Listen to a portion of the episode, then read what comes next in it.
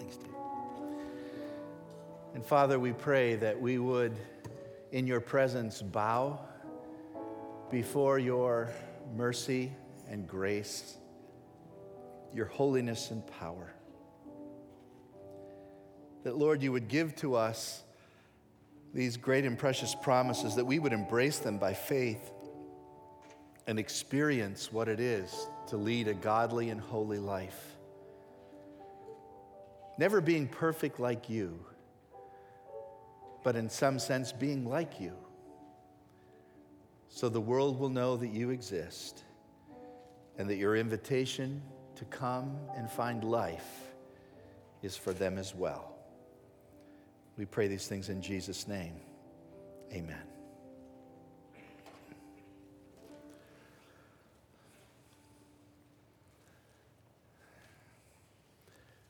This is what God says Let not the wise man glory in his wisdom, let not the mighty man glory in his might, let not the rich man glory in his riches, but let him who glories glory in this, that he understands and knows me. That I am the God who exercises loving kindness and judgment and righteousness in the earth. For in these things I delight, says the Lord, the Almighty. That's Jeremiah chapter 9, and it tells us that what God really gets excited about is when people know Him on an intimate, personal, real basis.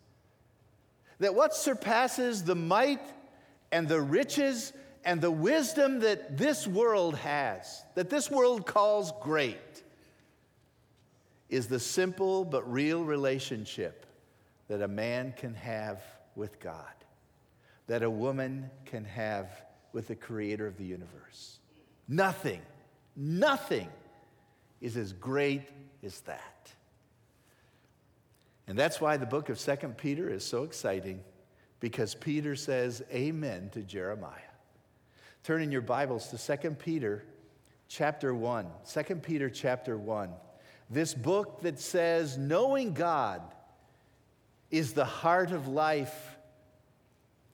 He starts out with this idea of knowing God in chapter 1 and ends this little epistle of 61 verses with this great verse grow in the grace and the knowledge of our Lord and Savior Jesus Christ. Not just theoretical knowledge, but experiential knowledge and the grace that dominates one's life who truly knows God.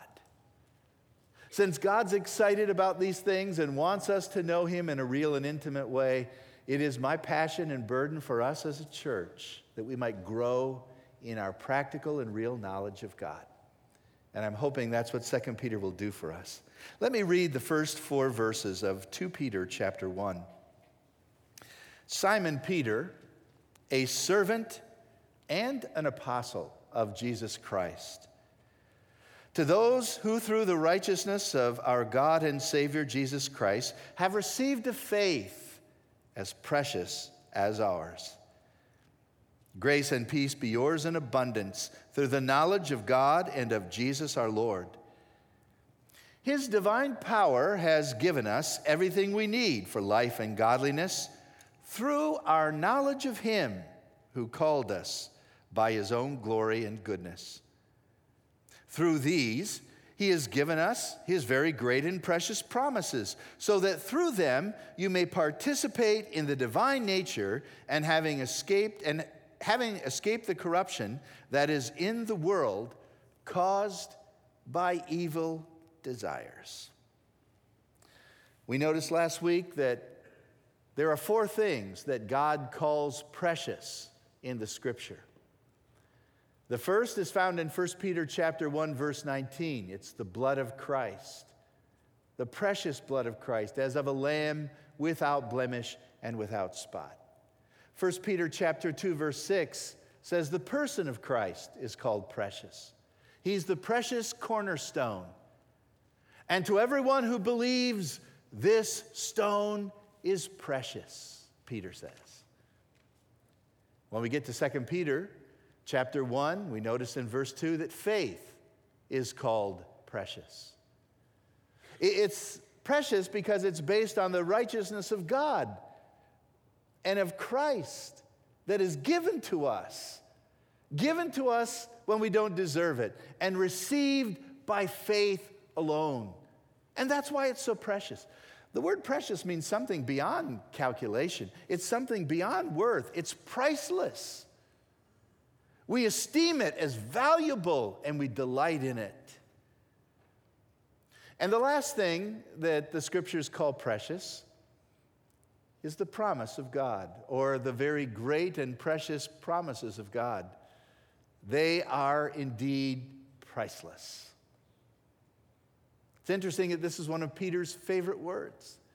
He is so excited about this great salvation we have because of the blood of Christ in the person of Christ, received by faith in Christ, that he now wants us to keep going. Once you've been saved, that's just the beginning. That's commencement day. Now life starts. And we want to focus on the precious promises of God this morning and look at their purpose.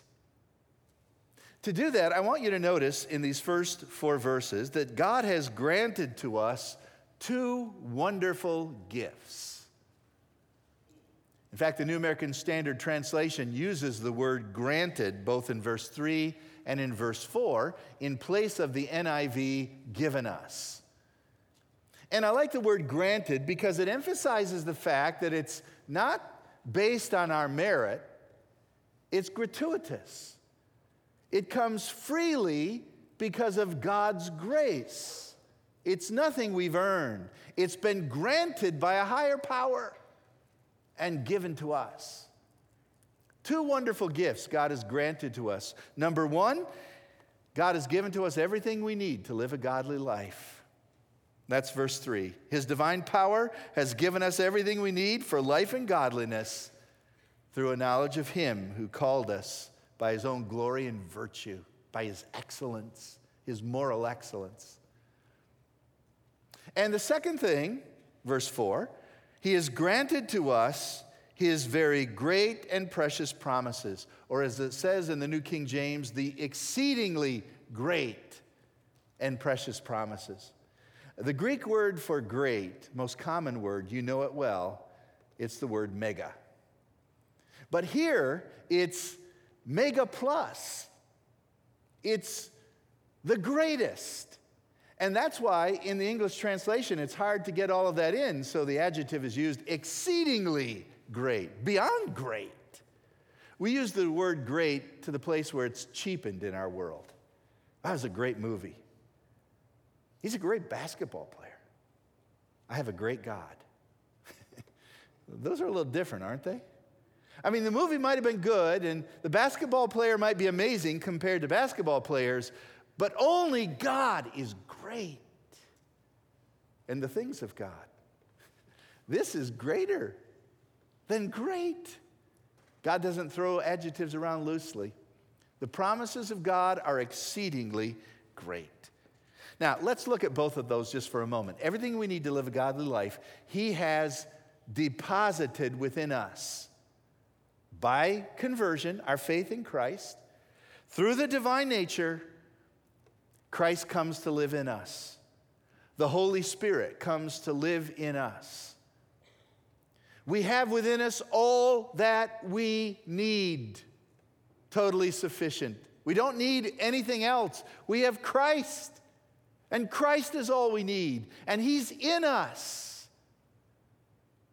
That's the truth Peter wants these people to grasp just before he passes off the scene. Remember, Peter's writing this as his last will and testament. A few verses later, he's going to say, I'm about ready to leave this world. The Lord told me. And you can go back to John 21 and read that the Lord also told him how he was going to go out of this world. People will take you where you don't want to go and do things to you that you don't want them to do. And history tells us that Peter was crucified on a cross upside down. So this is about ready to happen, and Peter's writing now. You know, what, what can I say to this group of Christians who are being persecuted and spread throughout the globe? I know I'll remind them what they have in Christ. So he says, I want you to know that God has deposited within you everything you need to live a godly life. Think of it this way Suppose someone came up to you and said, You're poor, I'm not. I'm purchasing this safety deposit box for you at such and such a bank, and I have deposited in this box all the financial need, all the financial help you'll need for the rest of your life. Every contingency, health related, financial. Every need that is going to come your way by way of food and clothing. Every opportunity to experience what this life might offer, all of it is covered by what I've put in this safety deposit box for you. Here's the box. Would that excite you? I get excited about that. Think of it in the spiritual realm. That's exactly what God has done. Everything you need to live a godly life, boom, it's there. All the resources, all the essentials. Now, he says in verse 4 that um, I've also given you, granted to you, very great and precious promises, so that through them you can participate in the divine nature. The Lord has said to us, I have given you something now in, in a very practical and tangible way that will allow you to get what is on the inside outside. That will allow you to allow the godliness within to flow through you and be demonstrated into the world. And it's called the precious promises of God. They're great and they're precious. They're exceedingly great because they're God given. You know, a promise is only as good as the person who makes it, right? These are God given promises.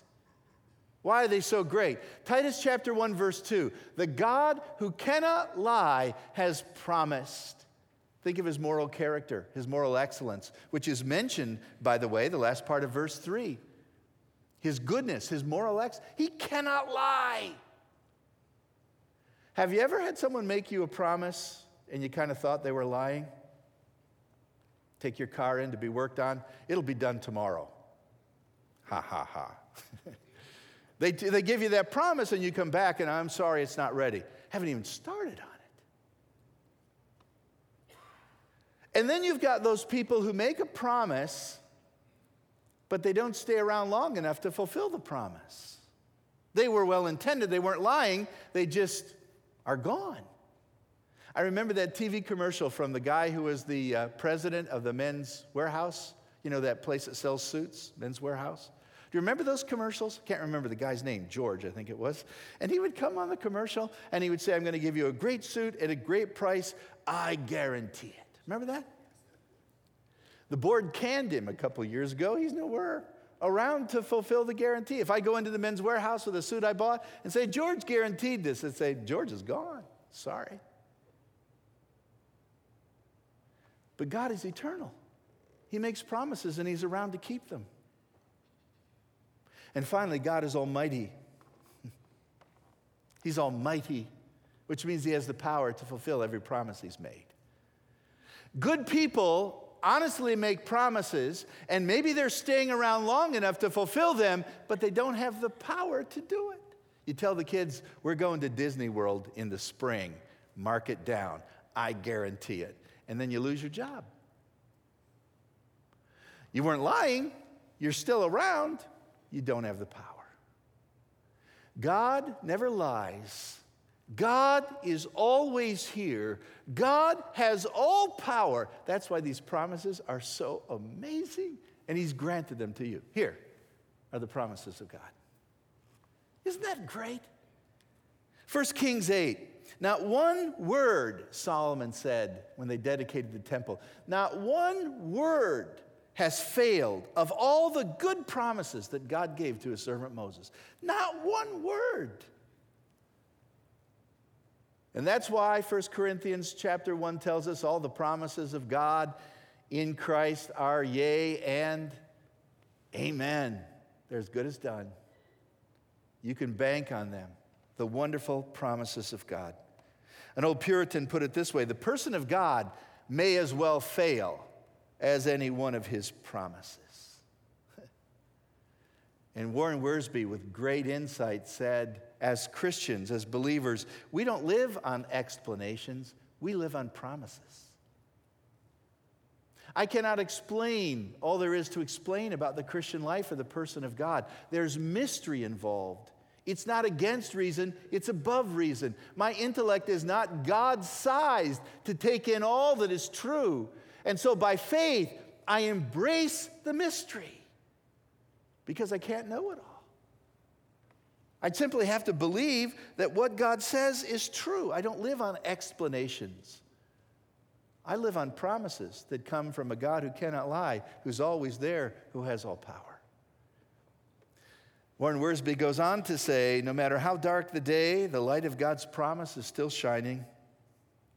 No matter how confusing the times, the character of God remains the same. And that's true for your situation right now. It's the promise of God that's going to help you out of your darkness. It's the promise of God that is going to lift you out of the morass in which you find yourself. It's the promise of God that will encourage your soul and your heart. It's the amazing, exceedingly great promises of Almighty God. And He just gives them to you. Just, they're yours. Trust me, the promises are yours. Now, the God who gives us these two great gifts, has a goal in mind. He has two amazing outcomes from these two gifts. Let me just give them to you and we'll talk about them. Outcome number one, he wants us to escape the corruption that is in the world. Outcome number two, he wants us to experience the divine nature. Isn't that what verse 4 says? Through these, the glory and goodness of God, he has given us His very great and precious promises so that, purpose statement, through those promises, you can participate in the divine nature. And through the promises, you can escape the corruption that is in the world due to evil, wicked desires. Let's look at the idea of escaping the corruption that is in the world first. You see, you cannot participate in the divine nature until you have experienced this escape from the bonds and chains of sin and corruption that hold all of us. In fact, the original language perhaps would translate the end of verse 4 like this participate in the divine nature, having escaped, already having escaped. And there's a sense in which that is true. You cannot participate in the divine nature and still live in corruption. And it's the precious promises that help us escape. You see, Again, getting some background. God creates the world good. It's perfect, right? And He puts Adam and Eve in this perfect place and tells them, don't eat of the forbidden fruit. Adam and Eve, the first parents of the human race. They're there to represent the whole human race, especially Adam. And when Adam sins, the Bible says sin passes to the whole human race. And what's the consequence of sin? The wages of sin is death. And Romans 5 says, Now sin through Adam, one man, has passed to all people, and with sin, death. And every person born after Adam is born in the bondage of sin and death. And now the world begins to take in the corruption of sin and death. Everything begins to die, everything begins to corrupt. Moral corruption is prevalent in the world that came, was birthed through this initial act of disobedience to God. I am born with a corrupt nature like my father Adam. And I prove it by the way I so easily sin. No one had to teach me. I was a good sinner from the beginning. And if I want to participate in the divine nature, I have to escape this condition. So the Bible says Jesus was sent by the love of God to pay the penalty for our sin. He was sent to save us. That means to endure the penalty of death for us. And He died on the cross in our place. But He also wants to save us from the corruption that is in the world. He wants to transfer us from the kingdom of darkness to the kingdom of light. He wants to take us from this place of death to the place of joy. And we cannot experience the divine nature unless we escape. Think of the terminology. We need to disconnect. We need to we need to depart. There needs to be a separation, a detachment from the world. Why? Love not the world, nor the things that are in the world. If any man loves the world, the love of the Father is not in him. These are two things that don't mix. For all that is in the world, the lust of the flesh, the lust of the eyes, the lust of pride, that's not from the Father, that's from the world. And the world is passing away, and everyone who hitches their wagon to it. But the one who do the, the people who do the will of God, they abide forever. James says, if you're a friend of the world, you're an enemy to God. There's certain things that don't mix. Oil and water don't mix. Republicans and Democrats usually don't mix. U of M, MSU, except in the church, usually don't mix. A Christian and the world don't mix. Now, I'm not talking about the beautiful things in this world, I'm talking about the godless system that dominates the globe. That leads us to follow our own evil desires. Like 2 Peter chapter 3. People are scoffing at the promises of God. Where's the promise of his coming? And they do so because of their own evil desires. Evil desires make us selfish and want us to placate ourselves and ignore God and His Word. Before there is participation in the divine nature, there must be liberation from the corruption of the world. I need to be released, I need to escape. Now, there's a sense in which the Christian is always going to be working at escaping the corruption that is in the world. But that's why Jesus died to save us from the penalty of sin and to save us from the power of sin, to take us out of the corruption. That's the outcome from the precious promise of God. He wants us to escape. Suppose, suppose I want to fly in a plane. I've got to leave the ground to soar in the air. That's not very profound, but it's true. If I love the earth, and some people do, I've got a relative who will not fly because they're afraid of flying. But it's almost like I love to be on terra firma and I'm not going to get into that plane and risk my life. Well, you'll never fly. You'll never see the beauties. You'll never go to distant places. You've got to leave the ground to soar in the air. How do you do it? Through a plane. It's the only way you can overcome those law, the law of gravity. The plane, that represents the promises of God. The earth is this world and this corruption, and soaring is participating in the divine nature. How do I get up there? I've got to leave here through the promises of God. I've got to embrace the promises. That's what verse 4 says. Promises like this Whosoever shall call upon the name of the Lord shall be saved. That's a good promise. And when you trust Jesus Christ, He transfers you from the kingdom of darkness and corruption to the kingdom of light. That's a good promise. Have you ever embraced these promises? I mean, really embrace them? Are they yours? If not, no wonder you're still struggling with all the corruption that is in the world. I mean, believers do, yes, but you've got to escape that corruption to participate in the divine nature. And that's the second outcome. We are to be participants. The Greek word is koinonia. We are to share in divine life. You and I think of koinonia, we think of food, and we think of potluck suppers. And unfortunately, a potluck supper is not what Peter's talking about here when he uses the word koinonia. Shared life. We are to share life with God. Not that we become God, but that we begin to live godly. That we begin to manifest the characteristics of God who is in us. When you trust Christ as your Lord and Savior, the Bible says Christ comes to live in you. His Spirit makes your body a holy temple. And now the Spirit wants us to participate in the divine nature, the fruit of the Spirit love, joy, and peace, patience, goodness, kindness, faithfulness, gentleness, self control. All of those are godly characteristics which God want, has planted in us by the Spirit, but He now wants to live those through us. How's it going to happen? How can I get what's in here out of here? Any idea? Verse 4. That's why he gave you the promises.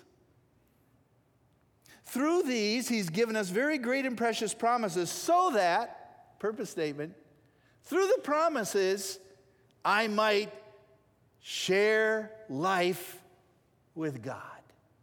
I might experience participating in the divine nature. That I will live a holy life as He called me to live, a life that is like God, that displays the characteristics of the one who is holy and righteous and merciful and loving. And the only way I can participate in that divine nature is through the promises of God. Did you know that God doesn't want you to be a spectator? He wants you to be a participant. He doesn't want you to sit on the sideline and say, Oh, that's great. You know, at South Church, we've got a lot of godly people. I'm so glad for this godly person and that godly person. And I am too. But God wants you to be godly. And this church won't be godly if you're not. God wants us to be participants. I love the, the great quote that comes from the distinguished professor at Dallas Theological Seminary, Howie Hendricks. He once said this You've perhaps heard it. The church is like a football game. There are 22 people on the field who are in desperate need of rest, and 70,000 people in the stands who are in desperate need of exercise. That's the church. A few people doing everything, and a lot of people sitting on the sidelines. But no, God says, I want you to participate. I want you to experience the height of life. I want you to know me. I want you to participate in the divine nature. And here's how you're going to do it take the promises of God that I have given to you and make them your own. Live them out, love them, and your life will be transformed. Remember that deposit safety box that someone gave you with all the money you needed for every contingency and every experience and every challenge of life? Remember that? Imagine the person that giving that box to you and you're holding it and say, Boy, this is great. Um, how do I get the money out? And they hand you a key and say, Anytime you need it, here's the key. What's the key to participating in the divine nature? It's the promises of God. And it's making those promises yours by faith and it's causing all that God has promised to be yours and experience. It's taking those promises and making them real. For example, turn to 2 Corinthians chapter 6. 2 Corinthians chapter 6. This is the writing of the Apostle Paul, and it shouldn't amaze us that his theology is identical to Peter's because the author of the Bible is the Holy Spirit, even though the Spirit has used different human writers. Paul and Peter, the two leaders of the early church, right? The book of Acts can be outlined by the lives and ministries of these two individuals. The first 13 chap- 12 or 13 chapters, Peter is the central figure, and then from chapter 13 through chapter 28 in Acts, Paul is the central and key leader of the early church. But their theology is the same, and I want you to notice it. In 2 Corinthians chapter 6, Paul says, Do not be yoked together with unbelievers. Now, the word yoke literally refers to that bar, that part of the implement that joins two entities together. That's what a yoke is. We think of a yoke of oxen, right? And the yoke is that bar that connects two harnesses where you would put two oxen in to plow a field. Now, you don't put an ox on one side and a donkey on the other because they are unequally what? Yoked. Interestingly enough, the other way the Greek uses this term yoke is in a, uh, a scale the balance of scales. The yoke is the arm that holds two scales, and the goal is equal value or equal balance. But if you have something far more heavier than the other side, there is an unequal yoke. So Paul says, do not be unequally yoked. Very interesting Greek phrase. In the NIV, it just says, don't be yoked together with unbelievers, but it talks about an unequal yoke. The Greek word is heteros, where we in the English use it perhaps most commonly with heterosexual. Heteros is not the same. And so, heterosexual, two people together who are not the same. Homo is the same. Homosexual, two people coming together who are of the same sex. So, heteros is used here. Don't be yoked together with someone who's not the same. And he says, You're a believer? Don't be yoked together. The word yoke is referring to a vital, life giving partnership. Okay? For what does righteousness have to do with wickedness? What fellowship can light have with darkness? What harmony is there between Christ and Baal, a false God? What do believers have in common with unbelievers? What agreement is there between the temple of God and idols? The analogy just goes on. These two are radically different. They're two things that don't mix. Now, I do need to say a word about verse 15 because I think this is an unfortunate translation in the NIV. It says, What does a believer have in common with an unbeliever? The word common is too weak. The Greek word means a vital partnership, an association, a yoke that pulls together two equal parties. I have a lot in common with unbelievers. I really do. So do you. We breathe the same air. We work at jobs sometimes that are difficult. We live next to neighbors, maybe that we don't like. We have financial problems and health problems. You have a lot in common with unbelievers. And that's why Paul, when he was talking about separating from, un, uh, from those who are sinning, said, Now, I'm not talking about unbelievers. This is uh, 1 Corinthians chapter 5. I'm not saying don't associate with the adulterers. I'm not saying don't associate with the wicked. To do that, you'd have to leave the world.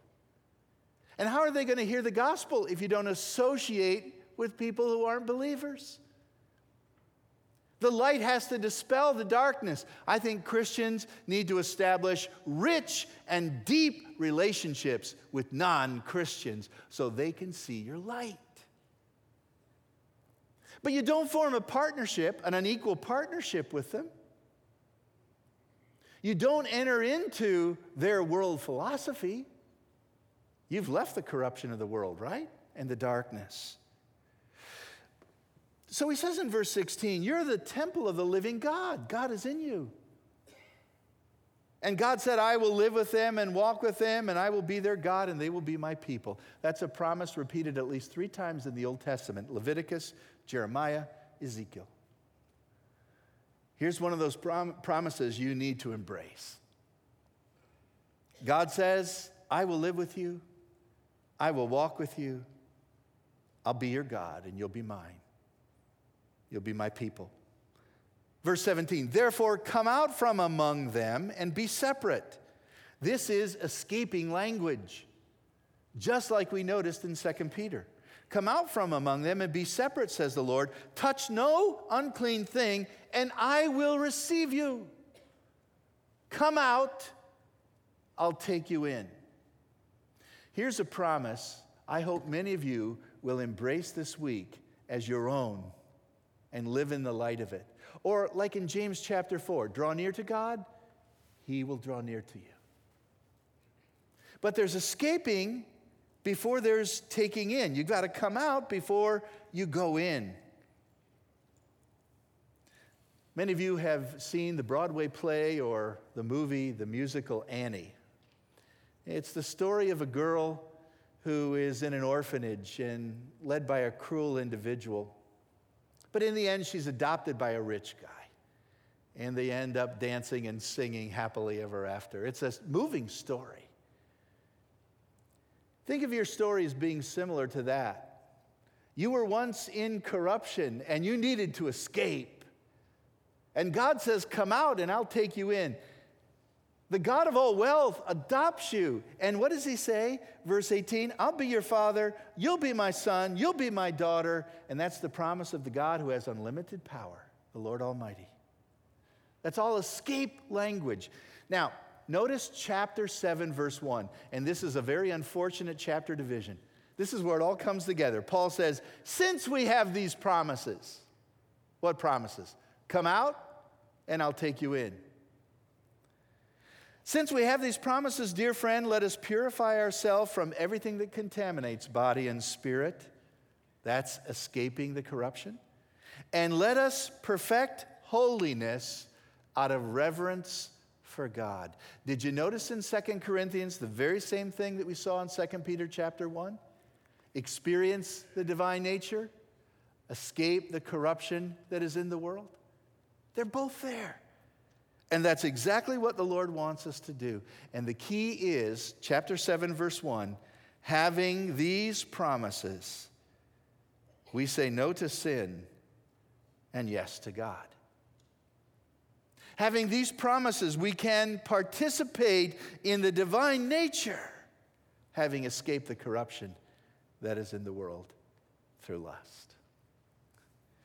Many years ago, there was the chief Crowfoot of the Black of the Blackfoot Nation in Alberta, Canada.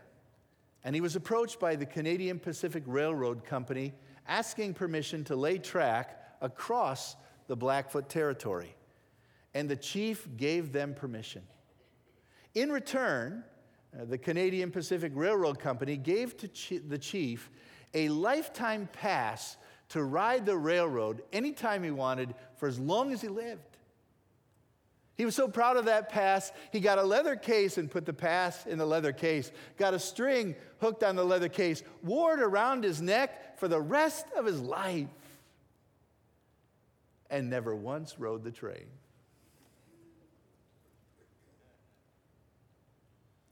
God has given to us amazing promises. And as Christians, we write them out in beautiful calligraphy, put them in a gorgeous frame, hang them on our wall, and never take advantage of the promise. And if we do that, we will never experience what it is to know God and never experience what it is to live and participate with the divine nature. And we miss the greatest thing in life. Let's pray. Oh Lord, you have given to us great and precious promises. I pray that we will not miss them. I pray that we will not be acquainted with them but never experience them. Lord, I pray that this day we will take up the promises of God and make them our own so that we might escape the corruption that is in the world caused by evil desires and truly participate in the divine nature. For the glory of Christ, we pray.